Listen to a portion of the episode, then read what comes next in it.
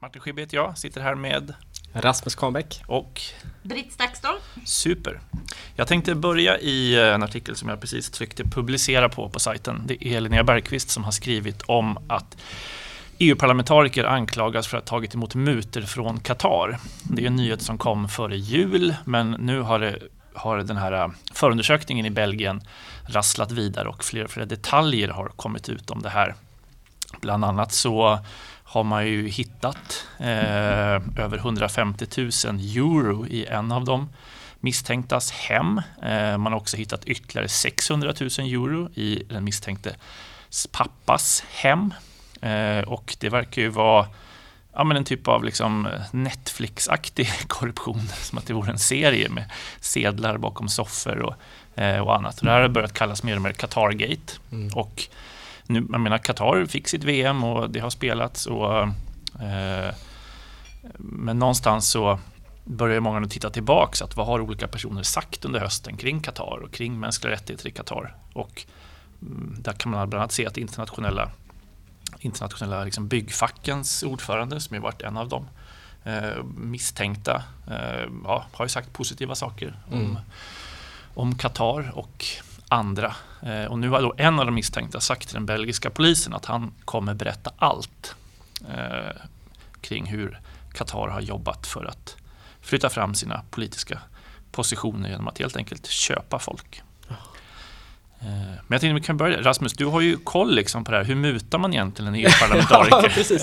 Nej, men jag, tycker, jag tycker det är ganska spännande därför ja. att eh, när vi pratar om om Qatar så, och, och alltså det, jag håller ju på att gräva just nu rätt mycket i hur Azerbajdzjan flyttar fram sina positioner och, har, och eh, bygger sitt inflytande i EU. Mm. Nu är det inte lika så raffinerat på det viset eh, som eh, Qatar jobbar. Det var det tidigare ska sägas, utan eh, Azerbajdzjan gjorde ju detta för tio år sedan. Eh, där man, eh, där man mutade, då var det Europarådet. Mm mutade man tillräckligt många eh, ledamöter i Europarådet för att man skulle rösta ner en fördömande resolution mot, eh, mot Azerbajdzjan. Eh, och sedan dess har det, har det förändrats rätt mycket just den här azerbajdzjanska kaviardiplomatin som man pratar om. Men det som jag tycker är spännande med när man kollar på EU är delvis kollar man på, okej okay, men hur eh, vad säger de egentligen offentligt? Vad säger de i sina sociala medier eh, när man granskar? Men man kollar också på det politiska eh, avtrycket. Mm. Och när vi pratar om det politiska avtrycket så handlar det om, okay, men vad säger man på en debatt i EU när, vi, eh, när man diskuterar en resolution eller något liknande som kanske ska fördöma Qatar. Och, och vi kollar på hur man röstar i, i de olika resolutionerna. Vi, man kollar på eh, vilka förslag de lägger i de olika utskotten eller kommittéer som det heter på engelska. Mm. Eh, committees. Um, som har, som har ett, visst, eh, eh, ett visst verkställande mandat för innanför ramar som EU-parlamentet tar fram och så vidare. Eh, nu har inte jag stenkoll på hur det ser ut i just Qatar-frågan, men så som jag förstått det så finns det vissa politiska avtryck kring de här personerna också. I, i, där. Men det som var spännande, för att när, när jag började gräva i det azerbajdzjanska in, inflytandet i Qatar Eh, så, eller inte i Qatar, i EU, i ja. EU ja. så fick jag samtidigt tips just om Qatargate. Qatar, ja. Eh, och det fick jag, och det tipset kom kanske tre, fyra veckor innan mm. den här stora nyheten briserade. Mm. Eh, och det som, det som vi kollade på då var vilka assistenter är det egentligen som är inblandade? Alltså hur ser egentligen det här nätverket ut inom den socialdemokratiska gruppen framförallt? Eh, och då var det en person som heter Frances eh, Francesco Giorgi eh, som nämns i mm. Giorgi som är mm. italiensk person som nämns i den här artikeln. Han är då gift med Khalili som var ordförande i gruppen, socialdemokratiska gruppen. Och vi kunde se liksom att själva nätverket verkade som om det utgick från den här Francesco. Ehm, jag var ju, jag, jag ägnade inte jättemycket tid men jag ägnade, jag, jag gav det liksom ändå en ärlig chans att kunna kolla på kolla på just den här, eh, det här nätverket. Men kunde bara hitta jag, jag hittade egentligen bara spår av att, eh, av att det existerar någon form av nätverk men inte så himla mycket mer i öppna data utan den här skandalen Qatargate eh, briserade när, den, när, när polisen gick in. Eh, så, att, eh, så det är ingen journalistisk eh, utredning eller rapportering som har lett till den så att säga. Ehm, däremot om vi kollar på Azerbajdzjan, ehm, som vad de gör just nu är att de har ändrat sitt, sitt sätt att jobba på från att gå från regelrätta mutor till att prata mer om man bjuder in dem till fester eh, runt omkring i EU. Man har startat upp två eller tre think tanks runt omkring EU. Man paketerar det i vad man ska kalla kanske liberala västvänliga narrativ.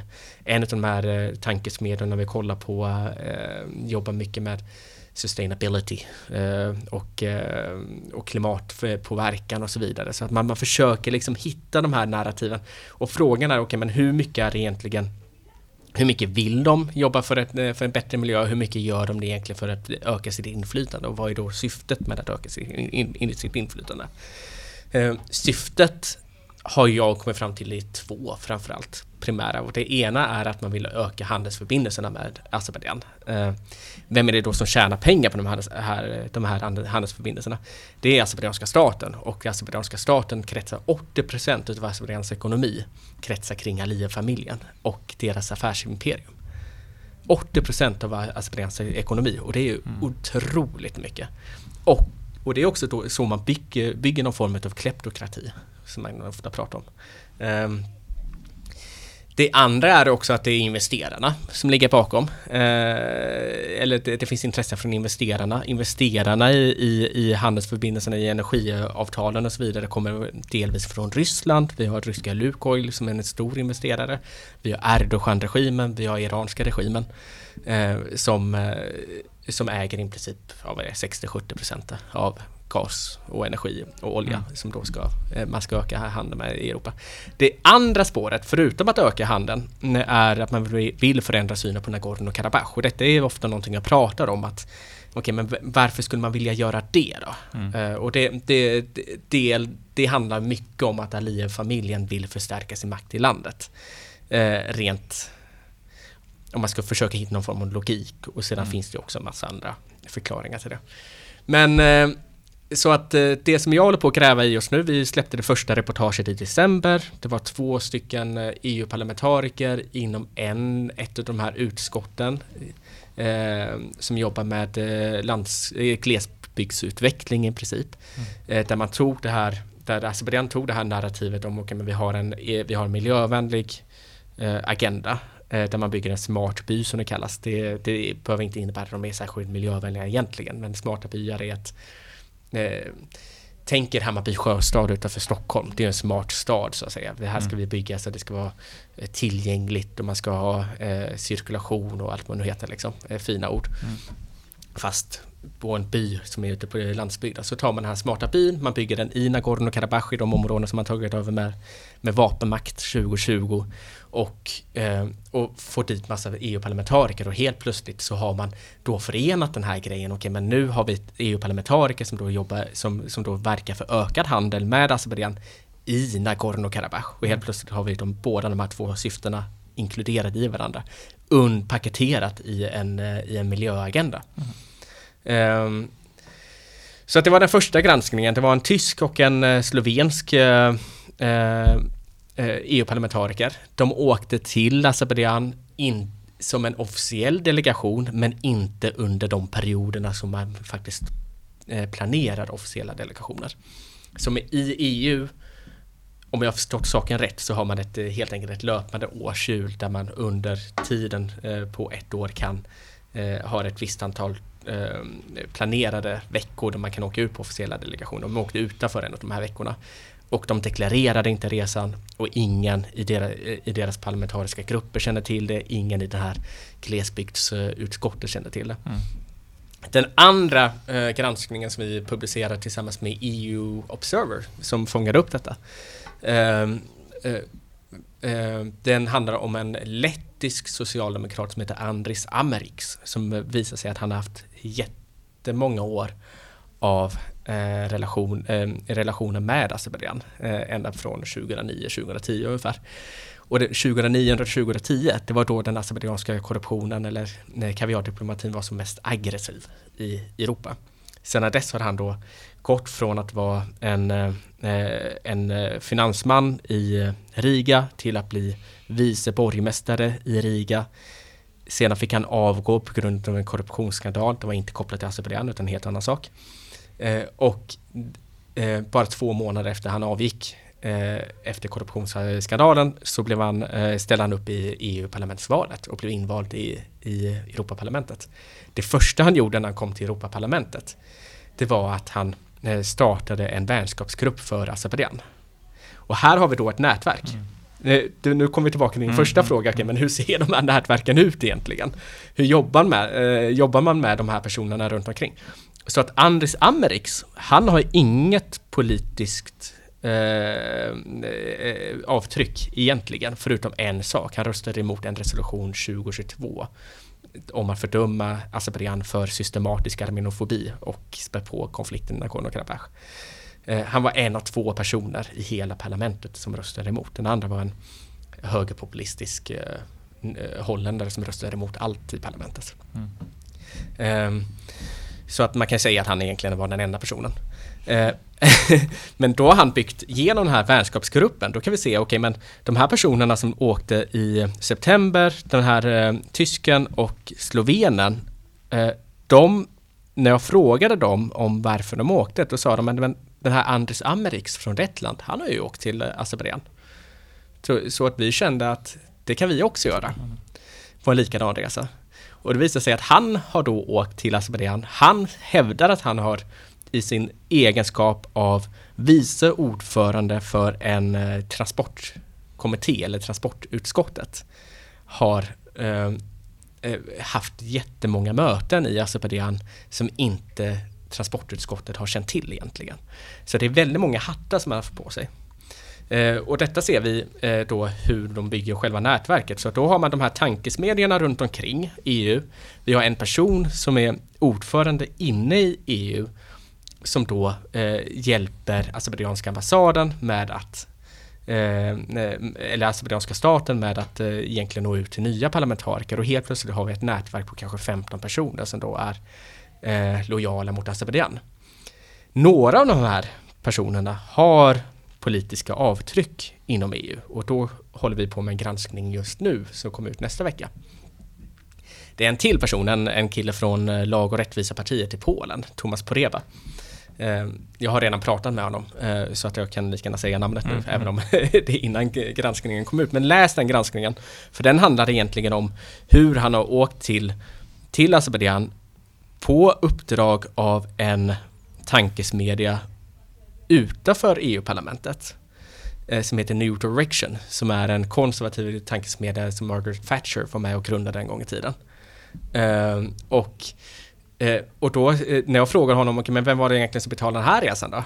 Då sa han att det var New Direction som stod för det. Då var han helt plötsligt, då åker han till Azerbajdzjan med New Direction-hatten på sig, representerar transportkommittén där Andris Amriks är vice ordförande och har möten med eh, transportministern i Azerbajdzjan och lägger fram ett förslag om att eh, och sedan, och sedan eh, lägger han fram förslag som är pro-azerbajdzjanska i EU. Så den här killen har eh, har ren, ren och skära politiska avtryck från de här resorna. Mm.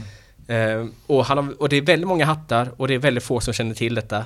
Och detta fortsätter ju. Så att det, jag tror att jag är uppe i fem eller sex stycken sådana här resor för EU-parlamentariker som jag håller på att granska mm. för tillfället. Eh, och det säger ju ganska mycket om hur man bygger de här nätverken och det, säger, och det är ju samma sak med eh, med, eh, med Qatar Gates helt mm. enkelt. Att vi kan se om vi följer assistenterna så kommer vi fram till vilka personer och om vi följer Andris Amerex, vi kan umgås med, så kommer vi fram till vilka personer som man, man har. Så att det, det, det, är ganska spännande. Nu blev det en lång utläggning kände jag. Men det är helt relevant. Ja. Ja, men det, det, är också intressant hur de, när de blir påkomna även i Qatargate, hur många uppfattar sig som att inte vara köpta. Mm. Alltså att man argumenterar för att ja, men det här är ju en, Joe som har fått pengar av Qatar. Eller det här är ju liksom ja, som, det ska, som det ska vara. Det finns inga konstigheter i det här. Eh, och att man inte ser då hur ens eget ja, det är så raffinerat gjort på något sätt. Ja. Att man, man, man blir talesperson för den här staten. Eh, eh, på, ja, på ett raffinerat sätt. Det Qatar försökte under hösten var just att få visumfrihet för qatarier gentemot Schengen. Eh, dit nådde man ju inte. Mm. Så att i termer av så politiska framgångar, såklart gasen är ju en, en grej. Mm. Det hade nog inträffat ändå. Du behöver inte köpa någon för att få sälja din gas som det ser ut. Eh, antar jag. Men det...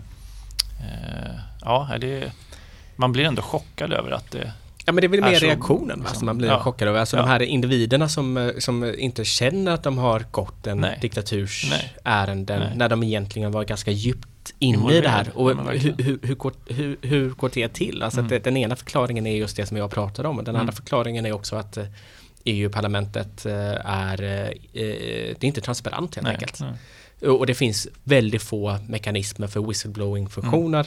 Mm. Och så som jag förstår det efter att ha pratat med Transparency International i veckan mm. Så, så, som har sänkt våran ranking också. Ja, som har sänkt våran ranking. Ja, det har precis. ingenting med det här att göra. Men, Nej, men, det är också en, ja, en sån sak. Ja, ett alarm, ändå ett illavarslande tecken att, att Sverige sjunker i eh, Deras korruptionsindexet. Ja.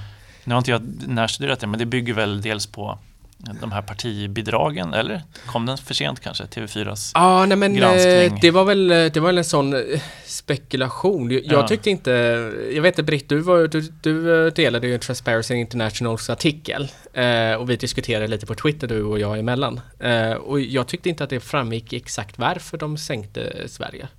I Sverige Radio-intervjun så lyfte ju företrädaren för organisationen fram ett par faktorer och där jag fångade ju och uppmärksammade det för att man lyfte fram eh, granskningen som eh, Kalla fakta gjorde utav de anonyma partibidragen. Mm.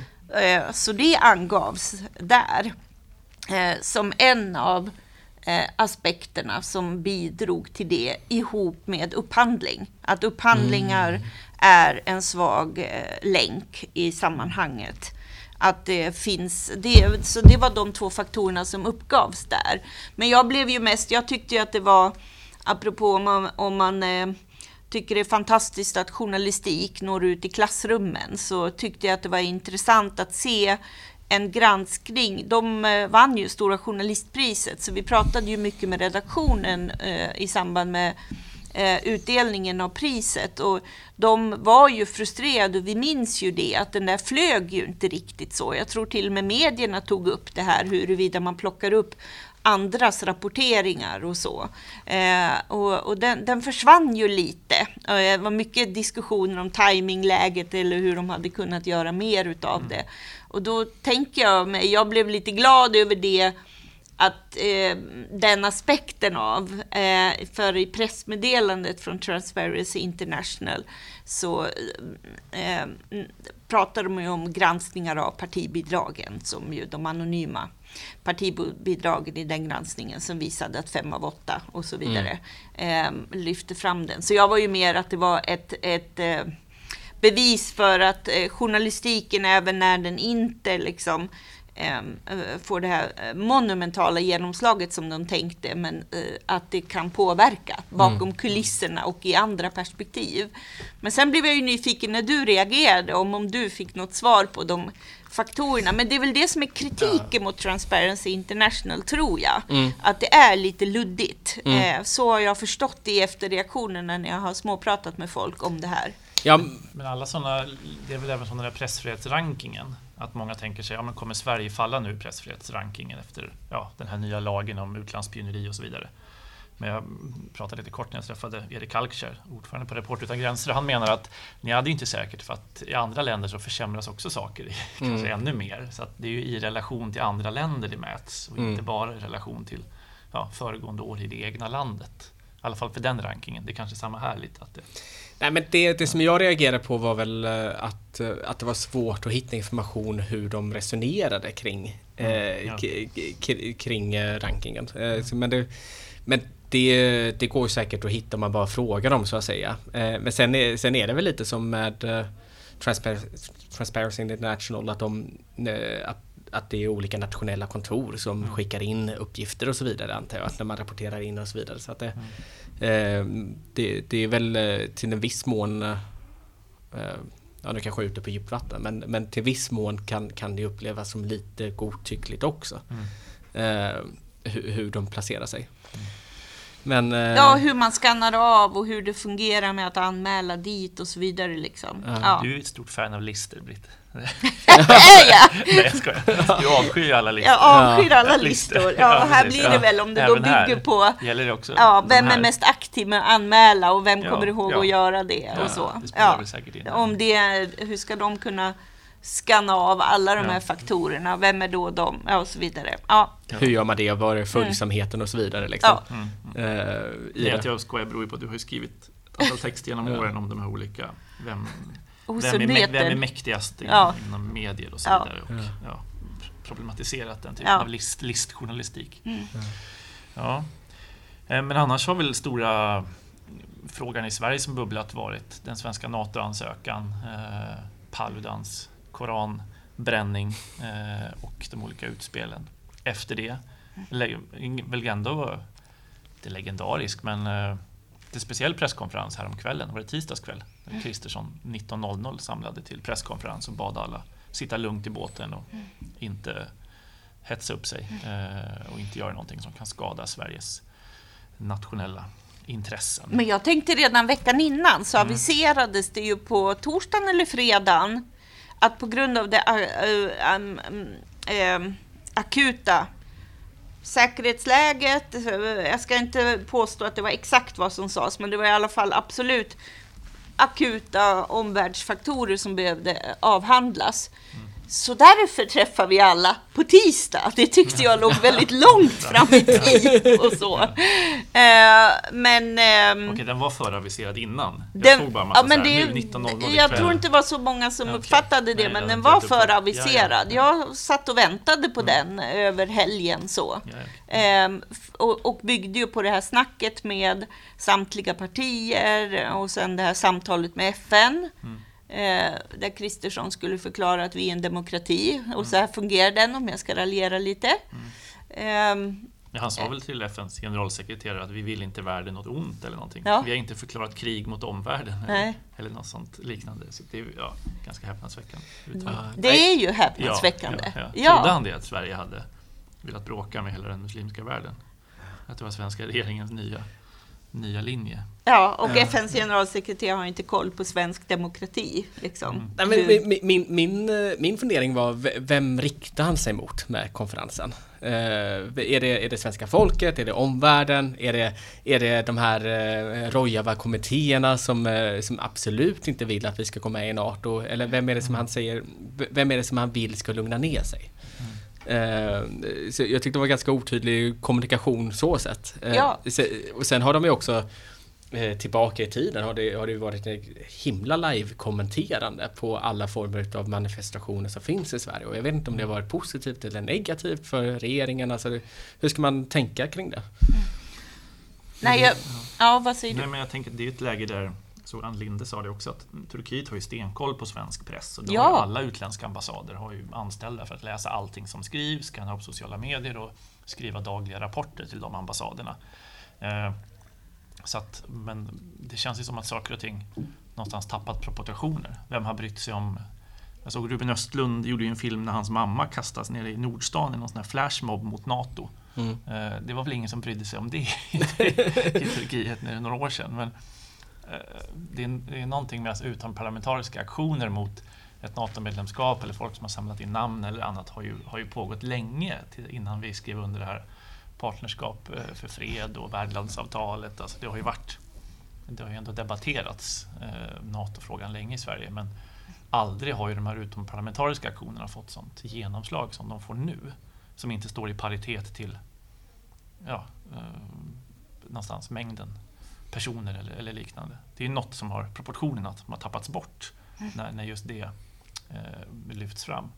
Det är väl mina tankar. Den andra tanken är ju historiskt. Ja, men, se att vi hamnar i att, att Sverige hamnar i ett läge där, där det de facto är krig.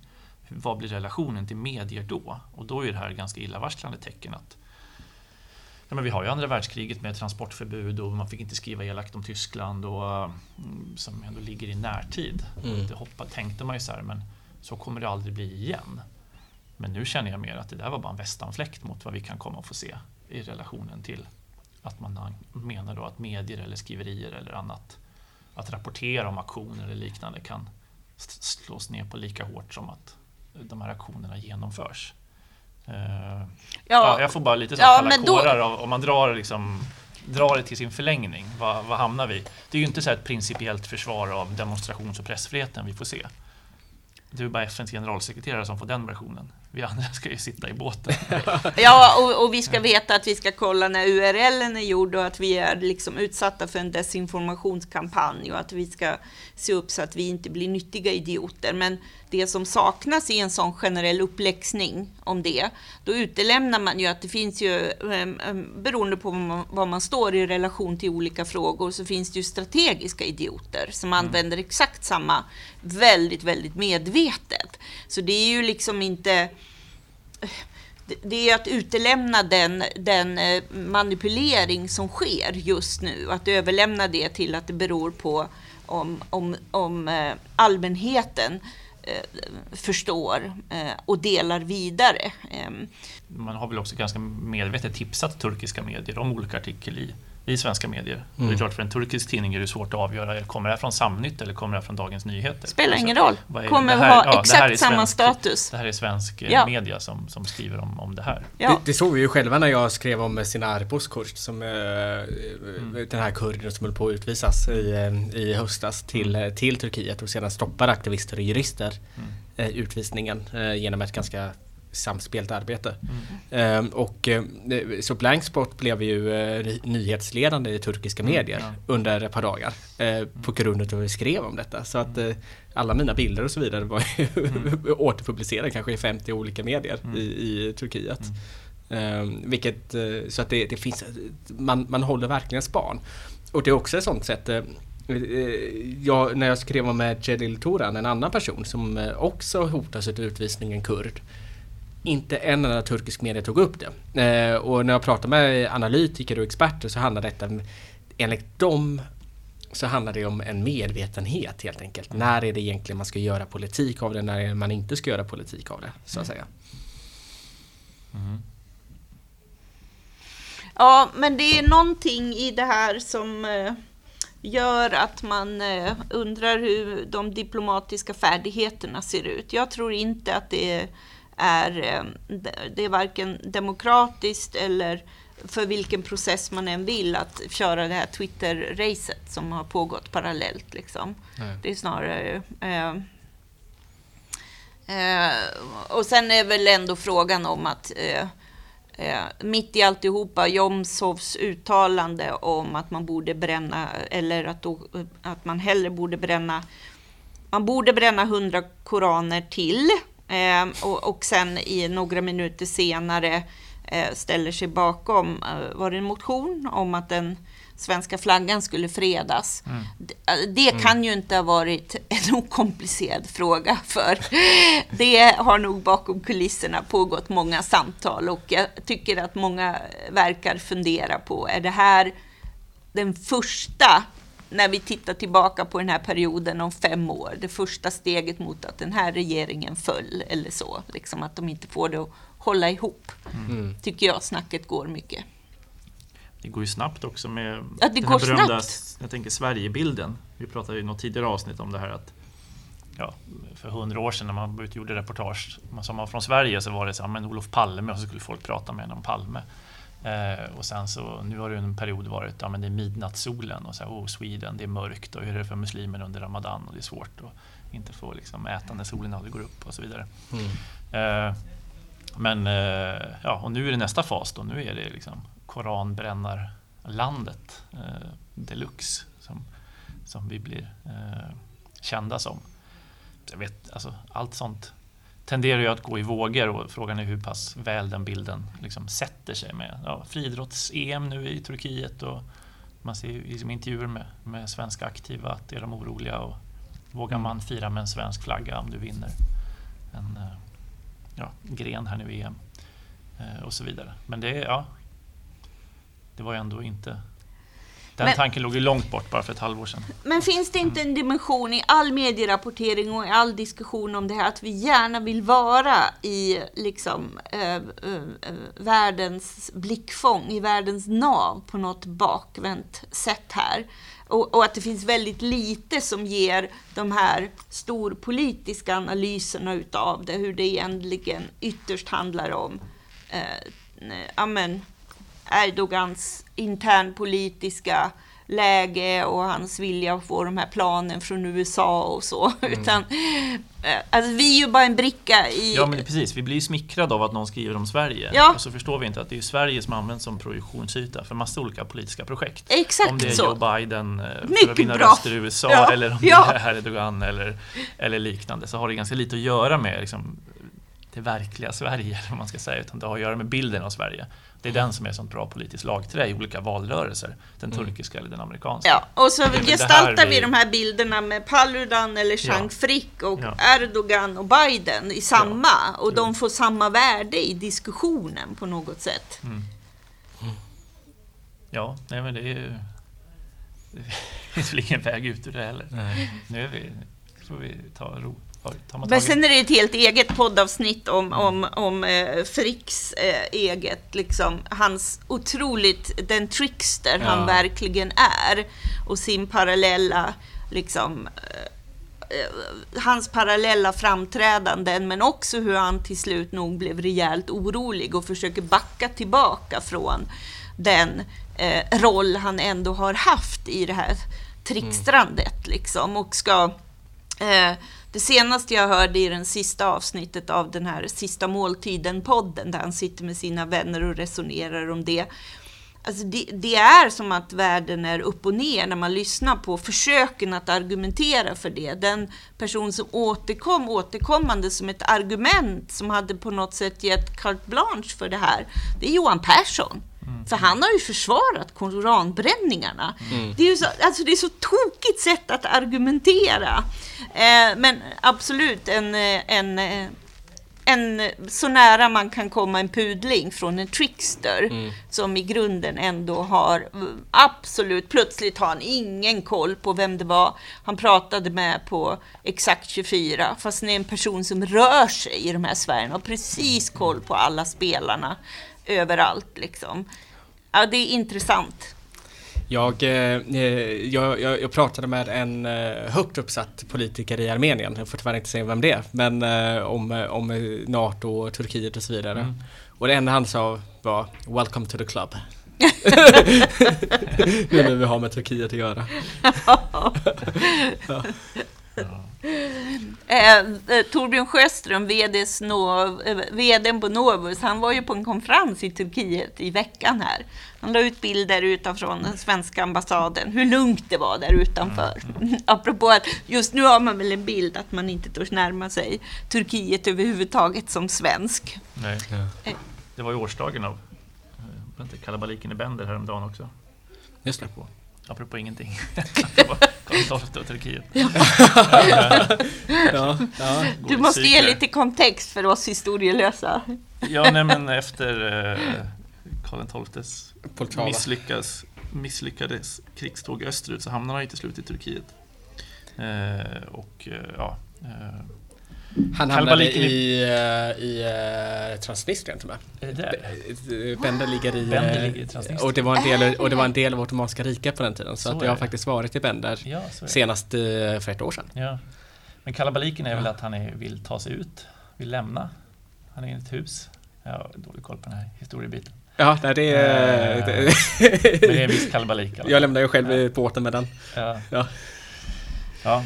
Vi får läsa på om kalabaliken i Bender. Yes. Men detta kanske kommer kalabaliken i kalabaliken framför turkiska ambassaden. Precis. Mm. Det är inte första gången som det, det, snurrar till sig mellan Sverige och Turkiet. Mm. Kan vi konstatera. Precis. Ja. Eh, ja, men med de orden så eh, in och läs om eh, Qatar Gate eh, och in och läs om eh, också Azerbajdzjanska kaviardiplomatin. Azerbajdzjanska kaviardiplomatin och eh, du skrev också en grej Rasmus om eh, 16 års fängelse för chefredaktören i Karakal, Pakistan. Ja, eh, Karakal, Pakistan. Ja. Precis, som också finns att... Och det kommer en uppföljning på det nästa vecka som är ganska spännande. Så eh, håll utkik så berättar jag mer om den nästa vecka. Mm. Eh, och boklansering? Just det, det mm. får vi inte glömma. Eh, nej men eh, runt, den, runt den 20 februari så har vi sagt att vi ska ha en boklansering här på Blackspot för min bok om Nagorno-Karabach som äntligen är ute. Mm. Eh, så att eh, det kommer mer information om det på hemsidan här i början på nästa vecka också. Mm. Och eh, bara för att avsluta Qatar-diskussionen så skrev också Linnea Bergqvist förra veckan en text som handlade om att eh, Qatar har tilldelats inte mindre än 14 internationella sportevenemang under 2023. Eh, så att, ja, detta fotbolls-VM var bara början. Mm. Ja. Tusen tack för att ni lyssnar och förhoppningsvis är ljudet lite bättre den här gången. Vi testar lite ny setting eh, ljudmässigt. Det var lite lågt eh, förra gången och vi ber om ursäkt för det, men hoppas att det ska låta bra nu i era öron. Trevlig helg! Ja, Tack så mycket!